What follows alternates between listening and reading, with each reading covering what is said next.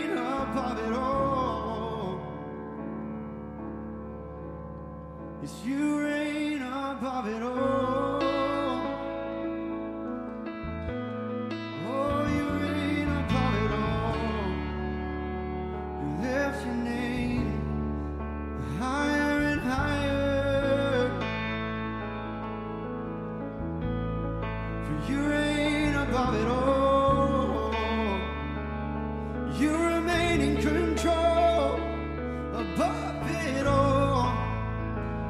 Above it all.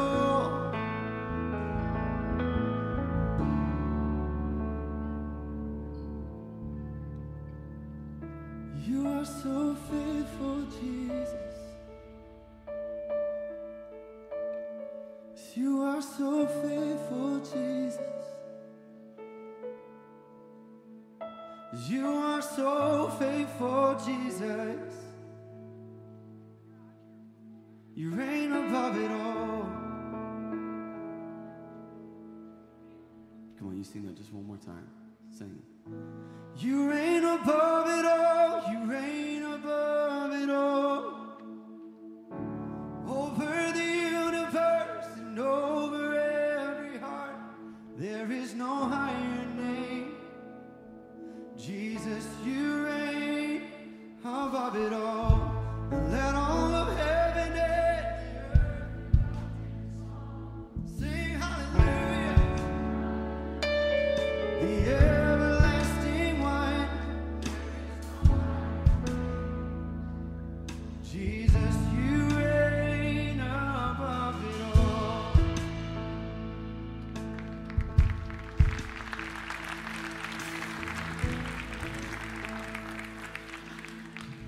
just go ahead and stay up for one quick minute. Just listening to that song this week and just the things that it says about God. He conquered death from out of the grave. He brought light. He reigns over all. Like just all of those things you think about that that song says to be true about him made me think of what the Apostle Paul once wrote to a church in Ephesus that he was a part of starting. Remember, Paul, if you know, did not start out as a follower of Jesus, hated Christianity, was the biggest critic of it, put all of his effort towards smashing it and destroying it in its infancy, has a supernatural experience where he meets Jesus, whole life is changed, becomes the biggest advocate for Christianity, huge author in the Bible. And in thinking of all of that that we just sang about the nature of God, Paul would write this to the Ephesians When I think of all of this, I fall to my knees and I pray to the Father, the creator of everything in heaven and on earth. And I pray that from his glorious, unlimited resources, he will empower you with inner strength through his Spirit. And then Christ will make his home in your hearts as you trust in him. Your roots will grow down into God's love and keep you strong. And may you have the power to understand, as all God's people should, how wide, how long, how high, and how deep is his love. May you experience the love of Christ, though it is too great to understand fully. But then you will be made complete with all the fullness of life and the power that comes from God. And so now, all glory to God, who is able through his mighty power at work within us to accomplish infinitely more than we could ever ask, think, or imagine. Glory to him in the church and in Jesus Christ through all generations, forever and ever. Let me pray. Father, I just ask that as we move into the rest of this morning, God, you who are so great and so grand, you are the author of all that is, yet you are tender and you are close, you are personable and you are knowable. Would you transcend everything that could be the barrier to us experiencing you this morning? Whether it's our own life right now of chaos, whether it's our own busy schedules, whether it's our own distraction of thoughts, whether it's our own doubts, whatever it is, God, would you transcend it all and would you penetrate through it? Would you grab a hold of our attention to grab a hold of our hearts? To communicate to us exactly what Paul wrote to us as you led him to write that there is no way to measure your love. There is no height, no depth, no width that could encompass the love that you have for us. I pray that we would feel that and we would sense that and we would walk out of here convinced of that more than when we came in, Jesus. It's your name we pray. Amen. All right, go ahead and have a seat for a few minutes. So, a couple things uh, just to let you know um, before we get into the rest of our morning. Uh, first of all, if you're tuning in with us online, you have jumped into the Orion campus, and we're thrilled to have you here. We're going to go over a couple things that are happening here at our campus that uh, we would even love to invite you out to and to be a part of. First of all, let me get this out of the way. Um, yes, it's a cast. Yes, it's broken. Uh, did it happen on my mountain bike? Yes. Uh, am I on meds? Yes. It's going to be a good morning. Uh, do I regret it and now have learned my lesson and will no longer do dumb, dangerous things on my mountain bike? No. my only question to my surgeon was, how quick can I get back on my bike? So hopefully this fall. All right, now that that's out of the way, a uh, few things that are happening that you need to know about. Uh, the 21st of this next month, we are not going to be here in the building. We've been telling you about that. Hopefully, you've heard that already. Ingrain that in your brain. You are welcome to show up here at the campus on the 21st. You will be alone. Uh, we are actually going to Wildwoods Park where we are going to have an outdoor service. We're going to combine both services into one service. Excited to be able to have the entire community together for one day. Uh, it's going to be a day of baptisms, it's going to be a day of food and just hanging out with one another, being a community, being a family but it's also a day that we're locking arms with another church in our area. Uh, Lake Point Church in Oxford is a church that we were thrust into relationship with as a result of the tragedy in the school system last year. And one of the things that came out of that, uh, as both of us as communities and churches uniquely served uh, the surrounding area from Lake Orion to Oxford, is we just felt like God can't have brought us together in this relationship just for this one moment. And so we have been dreaming together uh, about how we can lock arms to love one another, to love our community, to serve each other, and to serve our community for Jesus better together. And this is just going to be one of those ways. So, for so many reasons, I think this is going to be a day you don't want to miss. It's going to be an incredible time together, and it's going to be one of the first times that we're actually linking arms with another church right here in our own neighborhood, asking God, what is it you could do better through us together than you could do through either of us alone? So go online, get all the information, find out where it's at, when it is. But we would love to have you there. Hope you plan for it. Again, don't be here, be there. Nobody's going to be here. Uh, parking lot. Let me just make a quick note of the parking lot. Obviously, as you came in today, is a little bit crazy, but the semi is right in the entrance, and then you're navigating dumpsters. So that's actually the result of us making a decision over the last couple years that we really do believe that God has given us this property for more than just a Sunday morning service. And He's even given it to us for more than just meeting our own needs during the week. But if, if we're going to be responsible and faithful with what God has put in our hands, and this building's part of it, it has to serve our community and our neighbors. And so, one of the things that we've done among many over the last couple years is we partnered up with Oakland County for an event that happens every year that is the result of what's left over in the parking lot. So, there was a little bit of confusion in communication and didn't realize that all that needed to be gone today. So, I just want to thank you for your graciousness, your patience with us. I'm sure getting into the lot was a little bit of a challenge, navigating those who are leaving, those who are coming in. But ironically, today we're going to talk about what it means for us to live lives truly dedicated to bringing the love of Jesus to other people. And one of the things that I already planned to talk about today is that when we live lives dedicated to bringing the hope of Jesus to other people, there are just times that that's going to inconvenience our life.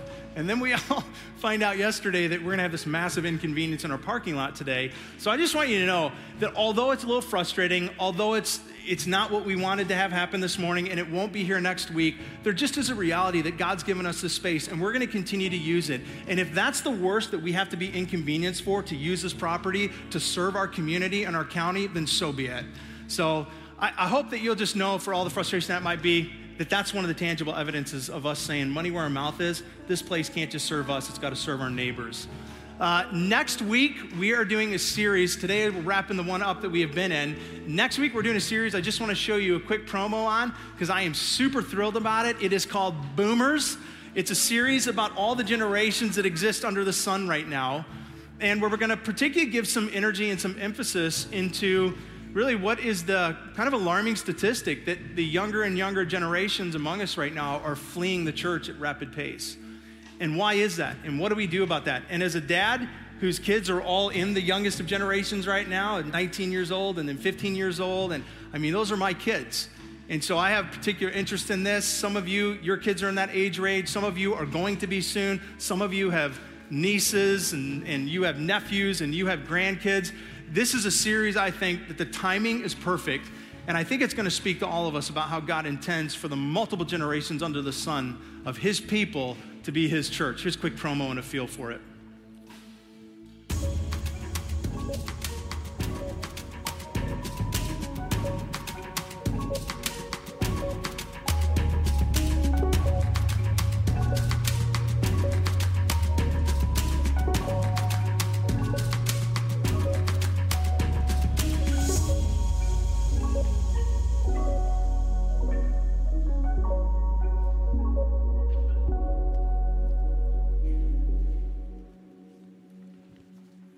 A great series for an invite as well. So maybe there's somebody you know that this will be the series that will click with them and that you want to make that invite and invitation to. So make sure to be there. Also, when you leave today, come here, Jesse, help me out.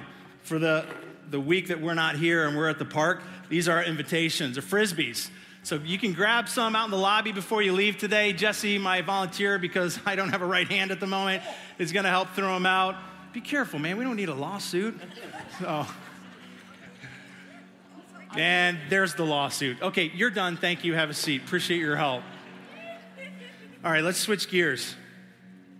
Acts chapter six, chapter one is uh, it's the account of Jesus as he makes a transition back to eternity, hands a baton off to his disciples, and there's there's this moment of, of subtle forgetting that they have in the presence of Jesus as he hands a baton off that continues to be a subtle moment of how we can forget to this very day. And I want you to see it because it is the direction of the morning.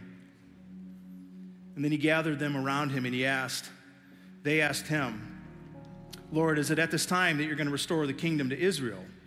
And he said to them, It's not for you to know the time or the dates that the Father has set by his authority, but you will receive power when the Holy Spirit comes on you and you will be my witnesses in Jerusalem and Judea and Samaria and to the ends of the earth. The disciples are like, okay, you've risen, you're back alive. Clearly, you've shown that you are who you said. So now, right now is when you're going to fix everything, give Israel back. And he, again, at the, at the last minute, he's reminding them, no, no, no, no, no, no, that's not the plan. That's not the plan right now. Here's the plan. You're going to take the baton. You're going to be my witnesses in Jerusalem, Judea, Samaria, to the ends of the very earth. That's the plan. Remember? And so then next, it says that he literally, he just goes up in front of them. It says here, after he was done saying this, he was taken up before them, before their very eyes, and a cloud had hid him from their sight. So this is like the mid game break where you're like, you're huddled up, it's strategizing mid game, and he hands a baton off, he gives them the pep talk, and it's like, break, and he goes. And here's what they do they were looking intently up into the sky and they just stand there. The text goes on to say that they stood there for so long that eventually God sends a couple angels down to say, Hey, hey, hey, eyes down here, get to work. Like he just handed you the baton, move. There's one of the greatest tragedies I think that can happen in the Christian world, which is we can become so enamored with Jesus that we lock eyes on him, but all we ever do is stare at him. And we are interested in him as the person. We're interested in him as the God of creation, but we don't embody the mission that he gave us. We can, we can go to church and just stare at him. We can read the Bible and just be staring at him. We can even pray and just be locked staring at him, where we're affectionate for him. Our heart is on him, our eyes are on him, and yet our mission is not his mission lived out through our lives. And one of the things that so subtly, happens all throughout the centuries of the early church are moments where they forget that we're not called to just believe something about Jesus. We're actually called to do something for his name's sake. We have been given the baton of his mission. This morning, I want you, we're going to sing this next song before I come back up Reckless Love. And as we do, I just want you to imagine and remember like these are literally the words of God sung to you and I. There is no mountain I won't climb up, there is no shadow I won't light up to come after you. So as we sing this, I want you to picture God's reckless love chasing you down to the ends of the earth with passion and joy and beauty.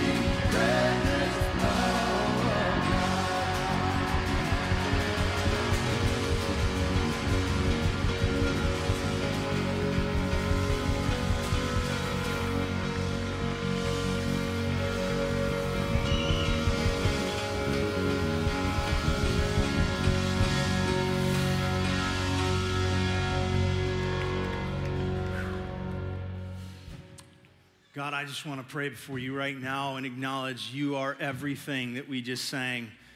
You are the great God that has traversed every barrier to get to us, even becoming one of us, dying on a cross for us all to let us know not that you're the God of judgment who wants to just beat us over the head, but you are the God of love and grace and mercy who to us longs to be a good father.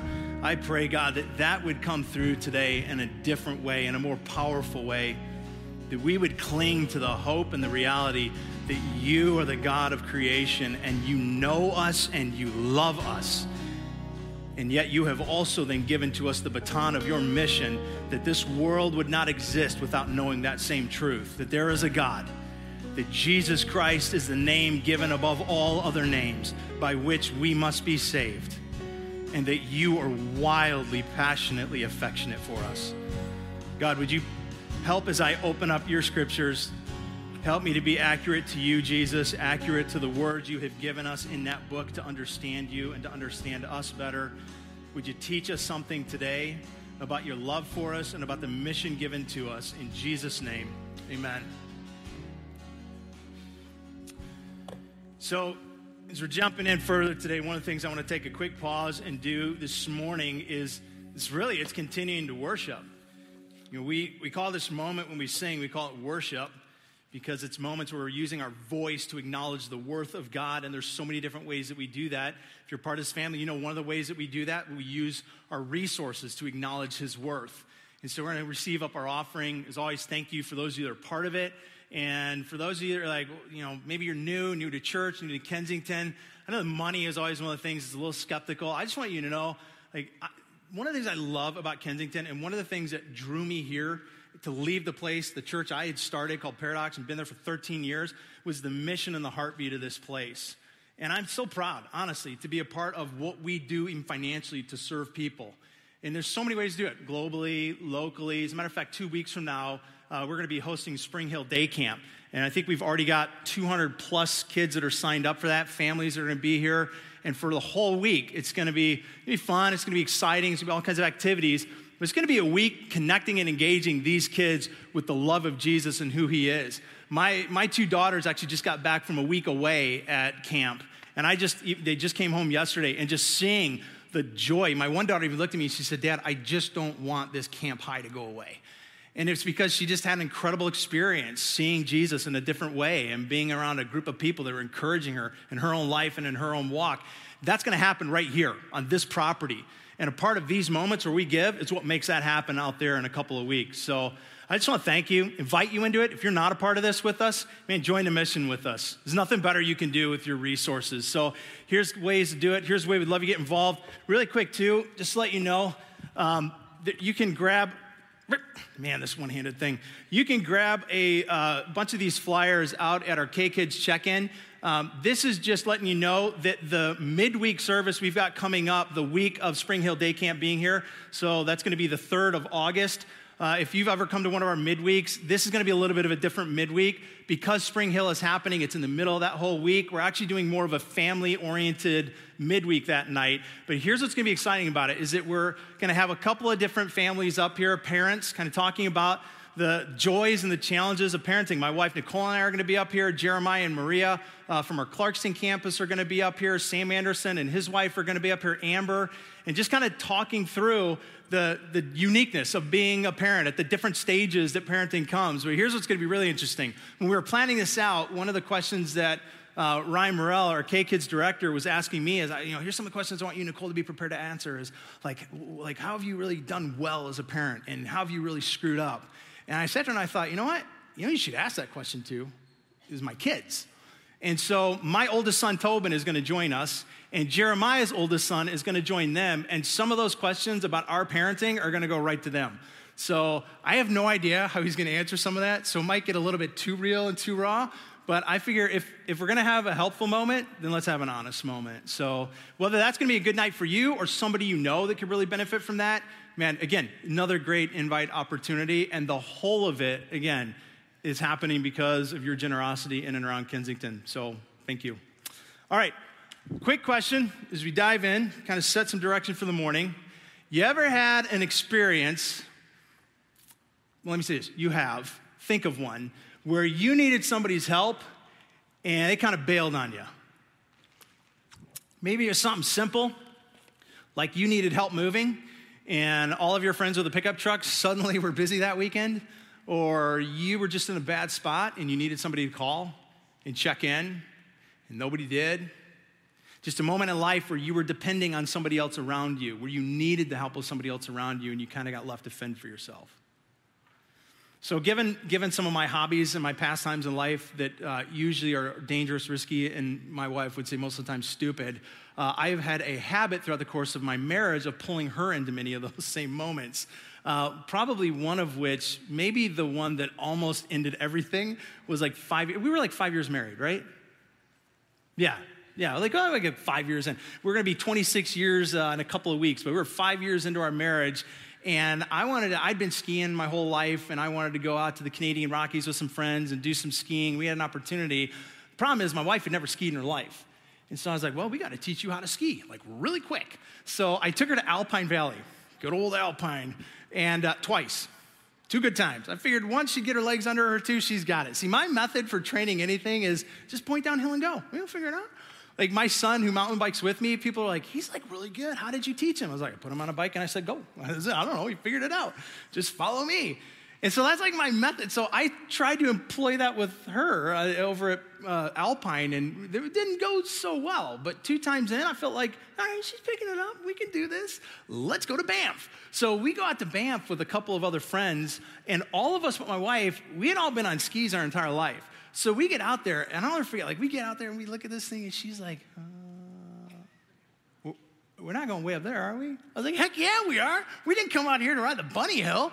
So I didn't, I, I had no patience. I was such a jerk. I'm like, let's just go. So I get her on, we go up, lift, gondola, lift, and we're in like no man's land. And she's just like, I don't think I can do this. So here was, here was our counsel pizza. You just, got, you just got pizza. You'll be fine. Just pizza and go really wide around the mountain. Just go back and forth, whole face of the mountain. That's just all you got to do. Just pizza all the way down. You'll be good. So we are like getting through a couple runs, kind of getting her legs under. We're going higher and higher and higher. And there's this one time she's going down, and there's this older couple, and they're standing right at the edge, just beautiful scenery, and they're just taking it in. And here comes my wife. Ah! Boom, just takes this poor guy out, knocks him down. Her skis go, his skis go. He jumps up. He's like, Young woman, you have no business on this mountain. And she's like, I know. He made me do it. And I'm like, Oh, this is not good. So we, we kind of talk through that. We get over that. It's okay. And then there's this one time we're back up there and we're going and we hit this one run where I'm not kidding you. We come down the face of this mountain and there's this jog to the left, like 90 degrees to the left that you've got to go. And, and if you don't, it's a cliff. And not like a five foot cliff, like they're never gonna find your body cliff. And, and so there's a point where I'm down there, Brian's down there, Janie's down there, our whole group is down there. We're standing there, I'm looking up at her, I'm like, just pizza! Yeah, and so here she comes all the way across, and her all the way across starts getting more and more narrow. And before you know it, she's just beelining down. There's no pizza, there's no wedging, and she's just, and I'm, I'm seriously looking at her, and I, honest to goodness, I'm watching my wife about to die. And I'm like, she's going right over that edge. And so the only thing I could think to do is I quickly unclipped. And by the time I unclipped, she's like right here. And I just dove through midair. I tackled her, blew her down onto the ground. Skis go, goggles go, helmet go, like everything's ever. I mean, yard sale of the century. She's on the ground, I'm on the ground. She's crying. I'm like, what just happened? Everybody's staring and like, what just happened over there? And so I didn't know what to do in the moment. So I shushed her. Shh and to, to your surprise, as to mine, it didn't do anything good. And so then I'm like, wow, she's not shushing. She actually just got louder. Now she's yelling at me. So then I decided to say the three words that I thought, this is what will calm everything down. And I looked at her and I said, honey, you're embarrassing me. and it didn't, I didn't work. I couldn't believe it. It didn't work. And she was like, I'm done. You carry the skis down. You carry the stuff down. And so I did the whole rest of the way. I just carry, carry everything down. And to this day, she will not let me teach her, I don't think anything athletically. I'm not allowed anymore, right? There's nothing worse than being in a moment where you actually need the assistance of someone else and they leave you to fend for yourself. they leave you to take care of yourself. There's a story in the book of Luke in the Bible that we're going to look at that is just this kind of a story, but it's opposite in that the friends that we're going to find in this story were far better friends than I was a husband on that day. So if you've got a Bible, Luke chapter 5 is where we're going to go. Verse 15 is where we're going to start. We also put the verses on the screen, so if you're not sure how to find it, where it's at in the Bible, follow along there. But if you don't have one of these, grab one from us before you leave. Get one, bring it. Here's where we read. Verse 15 of chapter 5. And yet the news about him, him is Jesus, spread all the more. So the crowds of people came to hear him and to be healed of their sicknesses. But Jesus would often withdraw to lonely places and pray. One day, Jesus was teaching, and Pharisees and teachers of the law were sitting. And they had come from every village of Galilee and Judea and Jerusalem. And the power of the Lord was with Jesus to heal the sick. So, this is an account that you'll actually find in a couple of different gospels. And one of the gospels, it actually seems to indicate because it says, Jesus came home, that after a long run of teaching and traveling and being spent, that he was coming home for a bit of a break, like a little bit of a take a breath, and then we're to re engage. But then it's very clear that he gets home. Everybody knows that he's in town. Rumor spreads really quickly, and so there's no rest and there's no break. Like everybody just floods into the house. Now, so there's actually archaeologists that have undug a lot of homes in Capernaum, and probably 50 to 60 people, even of a big, more expensive home, more wealthy neighborhood, is about all you'd fit in a house. So you picture Jesus here. He's probably thinking, I'm going to get a little bit of a break, no break to be had. Everybody floods in. But as this crowd begins to assemble, because they get word that Jesus is here, did you catch who it is that says is already there and they've got the front row first seats? It's the religious leaders. Capernaum was known for being an area of Ivy League schools, for religious schools. And so you have got some of the trained among the trained religious leaders right here in this area. So the minute that they hear that Jesus is on his way, they bolt to the scene, partly out of curiosity, partly out of criticism, out of all kinds of things. But what's interesting to me is that they're the people that show up first and grab the best seats in the front. And here's what they're doing they're just staring at him. It's actually a little bit similar to what we just read in the book of Acts when the disciples were like, hmm? and they've disengaged with the mission of Jesus because they're so intent on staring at Jesus. These religious leaders show up, but their concern is not the mission of Jesus at all. They're concerned with the words, they want to see what he's going to say. They're going to be critical of it, or maybe they'll agree with it. They're not really sure, so they want to hear what he has to say, but they have no interest in his mission. And that's evidenced by the fact that they brought nobody with them. Because what did the text just say is spreading like wildfire in terms of what Jesus can do? So he's able to heal people. Like the rumor isn't, man, this guy is an incredible speaker. You got to come hear him talk. The rumor is way better than that. The rumor is this guy fixes people. He makes people well that doctors can't, that hospitals can't, that surgeons can't, that medicine can't. Like this guy does things nobody else does. So here's what's interesting to me you've got this group of religious seat warmers that show up to the event first, get the best seats, and they bring nobody with them. But I guarantee you, they had to know people friends, family, acquaintances that needed help. People that needed the healing that Jesus was rumored to be able to bring. Maybe they had family members that were paralyzed, that were blind, that had been sick for years and nothing could fix. Like, I guarantee these people knew people, but their concern has nothing to do with anybody else. Here's their only concern I want to get a seat at the event. That's their only concern. Thankfully, they're not the only people that show up to the event. There's also a group of late arrivers that don't get a seat, but I really do think they do get the point. Verse 18. Some men, everybody just say that, say some men. Some men came carrying a paralyzed man on a mat and tried to take him into the house and lay him before Jesus. When they couldn't find a way to do this because of the crowd, they went up on the roof and they lowered him down on his mat through the tiles in the middle of the crowd, right in front of Jesus. One of the things that's always so interesting about the Bible is there's like moments like this, you can you can you get the meat of what's happening, but you can read it without the humanity of what's happening. Because it just gets right to it, right? Guys show up, they're carrying a friend, they can't get in, they go to the roof, they lower him down. But insert the humanity into this moment. Like, have you ever been in a crowd that you've tried to get through and you can't? It's congested. Excuse me, pardon me. Or have you been the crowd and somebody tries to cut in? Like, do you have a warm, gracious response? By all means, you go first. Right? I mean, this is that moment. Like, everything about this moment is obnoxious. Everything about this moment is inconvenient for everybody involved, except probably the guy on the mat. Even the friends that he's having take him to Jesus, I don't know what else they had to do that day, but there's a certain amount of inconvenience to their schedule. They weren't able to get there in time to get a seat. Maybe they wanted to be there to hear as well. Maybe they wanted a front row observation, but there's an inconvenience in them having to get their friend there. There's an inconvenience to the crowd. There's like, excuse me, excuse me, excuse me, pardon me, pushing through, trying to get through. There's an inconvenience to the poor guy's house as he rips the roof open. Like, again, think about that. Think about the obnoxious moment of that. Like, imagine if we're all sitting here and all of a sudden, like, particles start to fall and then a hole opens up, and some dude's face pokes in. He's like, hey, I couldn't get through the dumpsters in the lot. Can I come in? Like, it's just obnoxious. Or even Jesus, frankly. He's trying to teach. He's got a crowd there. They're engaged, they're listening. Some are critical, but some are hanging on every word. As a person that stands in front of people and does speak, I can just tell you sometimes, particularly being a little ADD, like it's hard sometimes to stay focused. I see things and my brain is like, bird. Like, and so here's Jesus trying to teach, and then inconvenient moment. Everything about this moment is a disruption to everybody else. There's a certain level of inconvenience. That's the humanity into what's happening in this moment. And here's why I think that's important. What these guys are committed to Although they have no idea what's going to happen when they get their friend there, what they're committed to is we've got to get our friend to Jesus. And we, we don't care about a seat at the event. We got to get our friend there.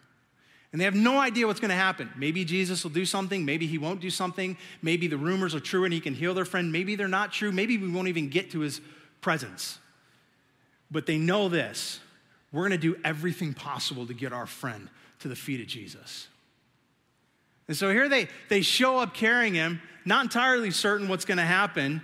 The Pharisees are there in the front row, the crowd's blocking the way, and everybody's inconvenienced. And I think the important part of that is if you and I, as followers of Jesus, have any intent on living like these guys with a commitment to the mission of Jesus, to not be men and women who just simply are enamored with Him ourselves, but are saying, I want to get my friends, my family, my coworkers, I want to get this world to the feet of Jesus, then I'm telling you, there will just be times that that's going to inconvenience you. There are going to be times it's going to put you in situations that aren't just inconvenient, it's going to put you in situations that are awkward. Everything about this situation is equally awkward as it is inconvenient. And it's also going to put you in situations where you might face rejection. But it will also put you in a situation where you may have the opportunity to have a front row view of watching God do his incredible, powerful, unbelievable work of revealing himself to another human being for the very first time ever. When I was, uh, when I was in college, working my way through, uh, the job that I had to get through college was a waiter at Outback Steakhouse. And one of the guys that I started to get to know there, a guy named Jeremy, uh, his nickname back then was Two Tone because he had like two or three different colors in his hair, so we just called him Two Tone. But Jeremy became one of my good friends at work. You know, the people at work, you don't necessarily hang outside work, but at work, like you're like best friends at work. So he was that. And it got to a point where we started like hanging out a little bit, even outside work. And so there's this one day, it's a Saturday. Saturdays were our busiest days. We opened up at two o'clock. At one o'clock, we had this big, like, everybody's got to be there meeting. And so we have this meeting, and usually meeting ended, and you've got like 20 minutes to get your tables ready, get everything, you know, for the doors to open. And so that's that's where we're at. Meeting's over. I got a really short window of time. All of us have to be super busy. The crowds are about to flood in. And I just, I felt like God had just impressed this thought in my head. Bring me up. I was like, right now? Like, right now, bring me up. And I don't know what you think about people that do what I do, me or pastors, or like sometimes I think the maybe the misconception is we have an easy time doing that. And we know what to say, and we know the Bible verses, and we can answer all the questions, and that's not true. I get stumped. I don't know how to answer certain questions. I forget things at times. I feel awkward. I don't want people to think I'm that guy weirdo. And so all of a sudden, all of that happens to me with Jeremy. I'm like, I don't want Two Tone to think I'm that guy.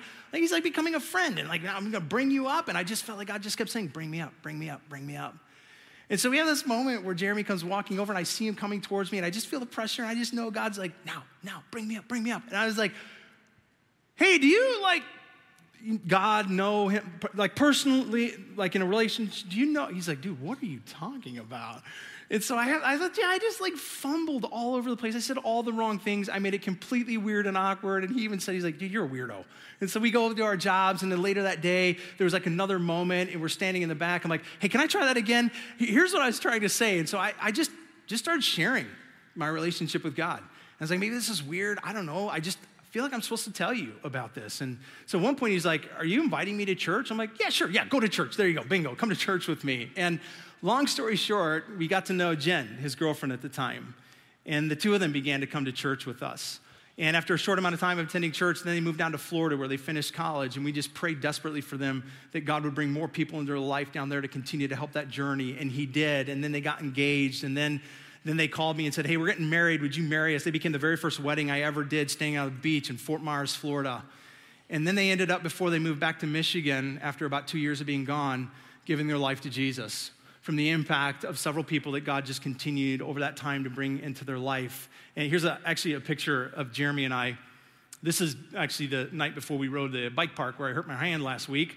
Um, but that's Jeremy on the left. On the far right is his son Colin, and then there's my son in between Colin and myself. And the cool thing is, I have watched Jeremy and Jen now over the last 20 some years grow to just fall in love with Jesus, to serve him relentlessly, to make an impact in their neighborhood, to make an impact in their workspaces, to make an impact for Christ and their families. At one point, Jeremy moved overseas with his family to India because he's a police officer and spent a year in Bangalore trying to help rescue men, women, and children out of human slavery and sex trafficking. I mean, this is a guy that has gone all in in his walk with Jesus, and their family even helped us plant the church paradox that I came from before I came here. And it, it wasn't because of a perfect moment where I said everything right and answered all of his questions. But I think the whole thing began because I fumbled through everything, but was responsive to the way God said, carry him in this moment and bring me up. And it doesn't always go that way. I've got another good friend named Mark. We ride together on bikes as well. Great friend. Our families are friends. Our kids are friends. He's come to church once or twice, but it's just been clear. It's not really my thing. I'm just not really into it. And you know what? I'm still his friend, still pursuing him. And I'm still absolutely convinced that God's climbing over every mountain, lighting up every shadow to try and let Mark know that he's affectionate for his heart as well. These guys could have come up with any list of excuses why to not carry their friend to the feet of Jesus. They probably had family responsibilities. Maybe they could have been like, hey, you know what, I haven't been home lately. I've been working late. I need to be home tonight. I got to get my kid to baseball. Or maybe, I mean, they could have even, honestly, they could have just been backed off because they were concerned that offering to help their friend on the mat, he would have been put out by it, maybe offended. I don't need your help. I'll take care of myself. There's no list to the reasons why. They could have concluded, we're not helping him. We just want to get a seat at the event for ourselves. But instead, this is a group of guys that seem to somehow embody what Jesus would later on teach about the nature of friendship. In John 15, this is what Jesus says about how he intends for us to live in relationship to the people around us. He says, I want you to love others as I've loved you. So think about that. As I've loved you. He says, The way that you've experienced me loving you, that's what I'm expecting you to do for other people. And then he goes on, he says, Because greater love has no one than this to lay down one's life for one's friend. Now, I doubt that most of us, if any of us, are ever going to have the chance to literally lay down your life for a friend. You're not going to be the person that steps in front of the locomotive. But you can lay down the life of your time. You can lay down the life of your own self image and worry about how people are going to think about you. You can lay down the, the life of your resources. Part of what God says is when you have been captivated with my love, here's my baton to you love others the way I've loved you. How's He loved us? Climbed over every mountain, lit up every shadow, never stopped chasing us to let us know. That song we started with, I don't think it's just intended to teach us something about God. Reckless love. I think it's intended to teach us something about us. Because one of the ways that God demonstrates his reckless love, honestly, is through our reckless love. Making the commitment ourselves to the people in our life there's no mountain I won't climb up. There's no shadow I won't work to light up. There's no distance I won't fail to run to let you know there is a God over creation. His name is Jesus, and He is wildly passionate about you. That was the commitment of these guys. But it clearly wasn't the commitment of everybody in the room, in the house, or even outside the house. One, one, of the, one of the things that irritates me the most in this story is reading that there's this group of people that just stand there like a thick crowd and won't get out of the way. The only reason they had to go to the roof is because nobody would part the waters and let this guy in. And I think, particularly because of my parents both being handicapped my whole life, my mom has polio, my dad is blind. I've been in multiple scenarios where it would have been really great to see the room they were in give, give consciousness to them, give attention to them. Whether a room where there's no seat and my mom needs to sit down and nobody's giving up a seat, or where my dad doesn't know how to navigate something because he can't see and nobody seems to lend a hand, like, I think because I've experienced that, like reading that here's a group of people that see this guy on a mat who clearly has need and they won't get out of the way is so irritating to me. And yet, here's the truth. I think so often we in the church can become the same people, where we just become a crowd, fixated on Jesus, maybe even enamored with him, affectionate for him but oblivious to the ways that we're creating barriers to the people around us that can't get to Him because of us. Maybe because of our judgmental attitude, maybe because sometimes our own hypocrisy. You know, one of the crazy things is, I mean, when you walk with Jesus, He never expects us to be perfect. That's what grace does. Grace covers all of our gaps, covers our imperfections. But there's sometimes where, where it's not an issue of, I'm not perfect, but I am relying on grace. It's an issue of, this is where it ends for us. Like we come to church and then we hang up the church hat and we go back to a whole different life outside church. And there's sometimes just a level of hypocrisy that we can live with that creates a barrier when people look at us and go, I don't know there's anything real because I don't see anything different. I don't see anything unique. Sometimes it's even just the way we present ourselves online. Heaven's sakes, man. Like right now, could we be a more triggered world? Facebook, Instagram, everywhere we look right now online, Everybody's voicing their opinion. Everybody's angry. Everybody's triggered. Everybody's hostile. And everybody's vilifying people that don't look like them, don't think like them, don't act like them.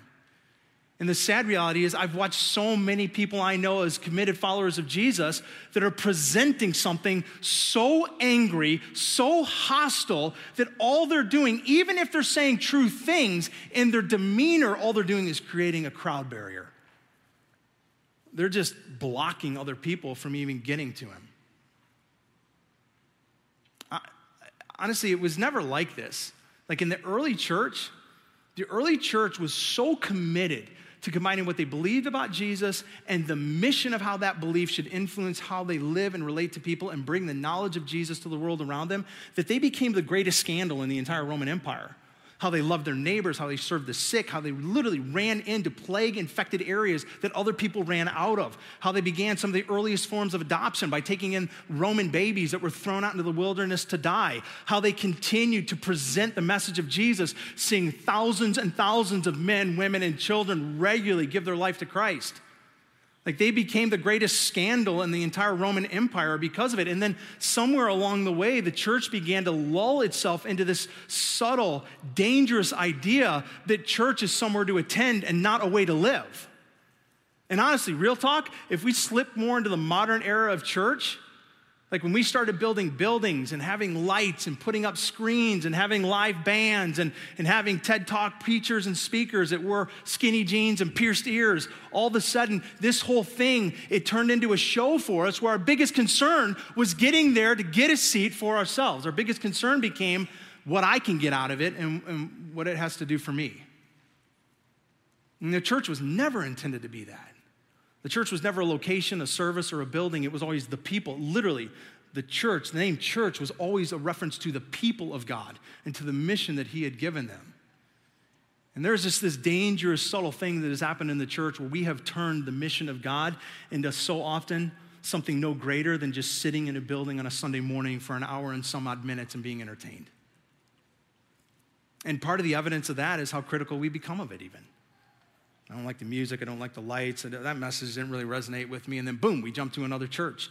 Do you know part of the reason we have so many churches spread around the United States, sadly, isn't just because of people embodying the mission of God to go? It's because some people just left angry because they thought it was all about them and they started something else. There's just a reality that that's not these men, though. These men didn't care about a seat for themselves, they cared about the friend that they loved, that they knew had a need and they were going to do whatever it took to get him to Jesus. And so Jesus responds. When Jesus saw their faith, he said to them, Friend, your sins are forgiven. Now, here, here's probably the most scandalous part of this entire passage. Because this guy shows up for healing. They drop him down. Jesus gives all the attention to him. He looks at him. He says, Your sins are forgiven. So he's not just acknowledging something about the state of this man, but he's acknowledging something about his authority. So he's saying, you, you, you have this thing called sin, but I have the ability to actually take it away. But here's the thing what hasn't he done in this entire exchange so far? He didn't fix his legs. The guy showed up so he could walk. He was carried there so he could be healed. And it's not like Jesus is mistaken. It's not like he was like, oh, oh, my bad. I thought you were here for communion. Like he knows what the guy's there for. But here's what he also knows this guy's greatest need is not the condition of his legs, it's the condition of his heart. What he realizes is what's true about every single human being, ever born, born now, or will be born. We are born into a state in this world where there is sin that marks our heart. It is the rebellious part of our nature that says no to God and no to his ways, whether in small parts or in large parts. Whether that's to say altogether, I want nothing to do with you, or whether that's even to say, I do want you, but I'm not giving you this part of my life, not surrendering that part, not surrendering this part. Sin is that rebellious part of our nature that thinks, I got it, I can take care of it, I'm good, don't need you. And what it does is it separates us from God and then it destroys everything. It's literally the reason for everything wrong in this world. Sin is the reason for the bad weather, for barking dogs, for car alarms, for crime, for injustice, for racism. It is the explanation for everything broken and twisted in this world. And what Jesus does when he looks at this man, he's like, I'm actually going to do the best thing I can do for you. I'm going to fix your greatest problem. And it's the problem that every single one of us have been born with. You realize that our greatest problem in life, it's not, it's not all the other things that we point to. It's not our struggling marriage, it's not our depression, it's not the economy, it's not rising gas prices of food or prices of gas and food or whatever. It's not, it's not COVID, it's not medical, it's not political. You realize our greatest problem is the rebellious heart we've been born with, that the only solution to is Jesus' forgiveness that brings us into relationship with Him. And the first thing that Jesus does is deal with that. He doesn't ignore his legs, because the next thing he does is he turns to him. But here's what's interesting before he turns to his physical need, you notice what he said? He said, when he saw their faith, he said, Your sins are forgiven. Not when he saw his faith, which is super fascinating. He's literally looking at the faith of the entire team effort right now the man on the mat and the people carrying him. And here's where you got to be careful because I don't think that we can just wish people into relationship with God.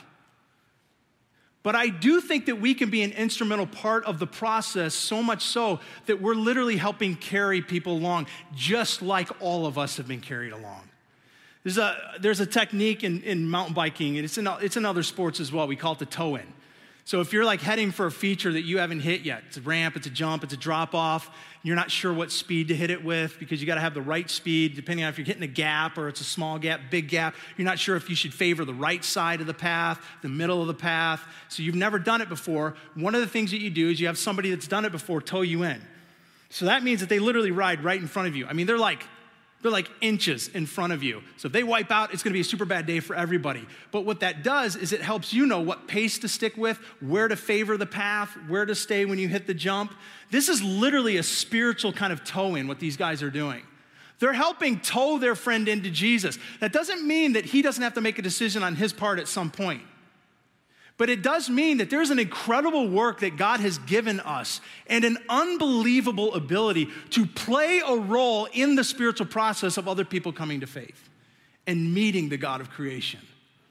It's not simply that we just have something to tell, we actually have an ability to help tow people in. So these friends are towing him in. Jesus declares, Your sins are forgiven. And then it says here, the Pharisees and the teachers of the law began thinking to themselves, Who is this fellow who speaks blasphemy? For who can forgive sins but God alone? And Jesus knew what they were thinking, and so he asked them, Why are you thinking these things in your heart? Which is easier to say, Your sins are forgiven, or Get up and walk? But I want you to know that the Son of Man has authority on earth to forgive sins. And so he said to the paralyzed man, Get up, take your mat, and go home. And so immediately he stood up in front of them took what he had been lying on, and he went home praising God. I, think what's so incredible about this story is you have this guy who has this very brief but very powerful encounter with God. He experiences physical healing, he experiences supernatural healing, and then the entire trajectory of his life changes from this point forward. And it all begins with a group of friends who are willing and dedicated to say, There's no mountain we won't climb up, there's no shadow we won't light up, there's no roof we won't rip open, there's no crowd we won't push through to get you to know that there is a God over creation who loves you and adores you, and actually life is found in him. And the thing about the story, it's not just a story that we can read about then and go, oh, that's great, good, good example. It's actually a story that keeps playing out to this very day, all the time, with all the same characters involved.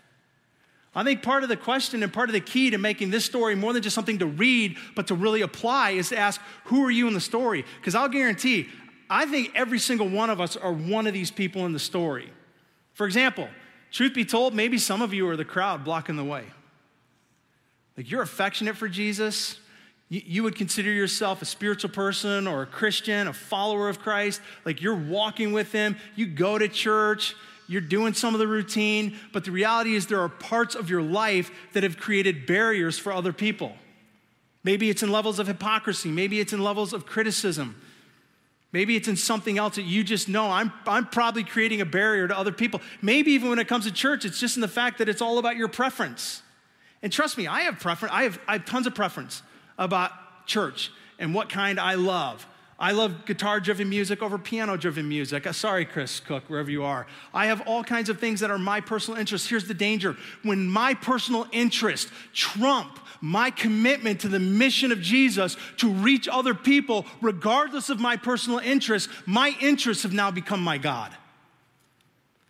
God has given us this incredible participation to step into his mission with him and watch humanity change as they meet the God of creation.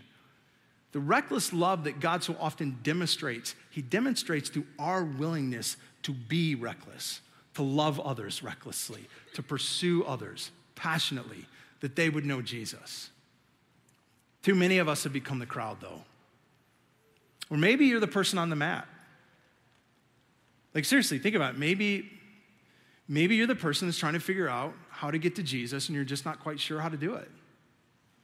You know, one of the things I love about the detail that says he took his mat and took it home with him, your mat in this time was your bed. You would roll your mat up, small houses, you didn't have big space, so when the day came, you rolled up your bed. It was your mat, you put it away. You opened up more floor space. So it's a very good guess that this guy's mat that he was lowered on is actually his bed, which is probably why he took it away. He's like, This is my bed. I'm going to take my bed home with me. But here's the thing in this culture, there is a belief that your physical ailments were a reflection of your spiritual brokenness. So if you had any kind of physical ailment, the thought was you screwed up, God's angry at you, or your mom and dad screwed up, and so God's punishing you. And so, you know that phrase that we use right now if you make your bed, you got to lie in it? There's probably a very real belief, even if they didn't use that phrase, of that crowd, and it's why they didn't part ways going, You made your bed, you got to lie in it. You're only in this condition because of something you probably did wrong. And here's what I love that's not Jesus' response. His response is, I'll actually get you out of the bed. I don't care what you did, I don't care how you made it. Here's my promise and commitment I'll get you out of it. Maybe you wouldn't consider yourself a follower of Jesus. Maybe you're still trying to figure the whole thing out and you're trying to figure out how do I even answer some of these questions? How do I get to Jesus? One of the things I would encourage you to do is let the people around you that know him Maybe you've got some Christian friends. Maybe there's some of the people that have even invited you to watch or to be here. Let them tow you in. And, and be, be patient and gracious. Because I just, I've been a Christian for a long time. We say dumb stuff, we create awkward moments, we make mistakes in the process.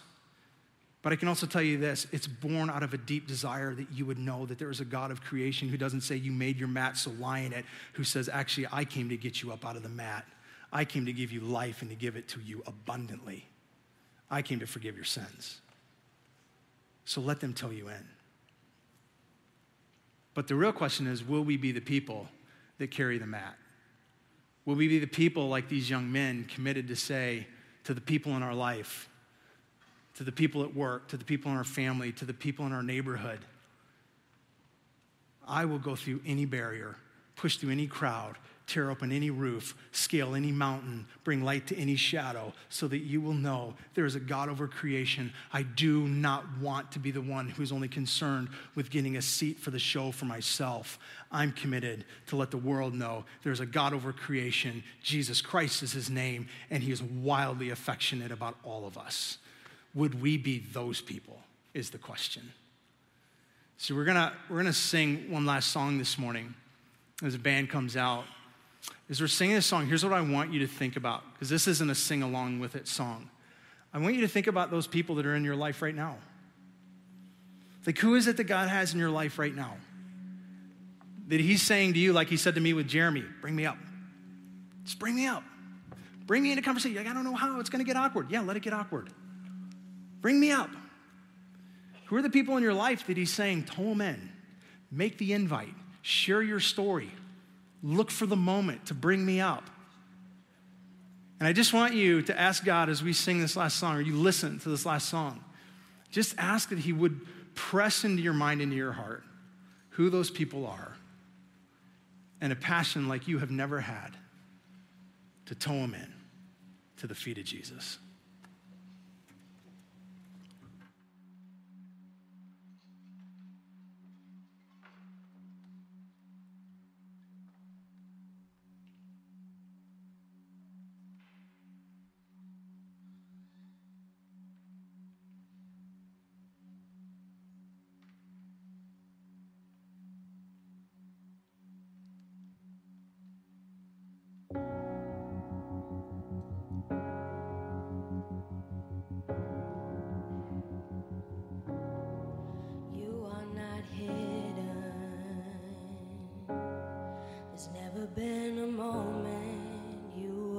Forgotten. You are not hopeless.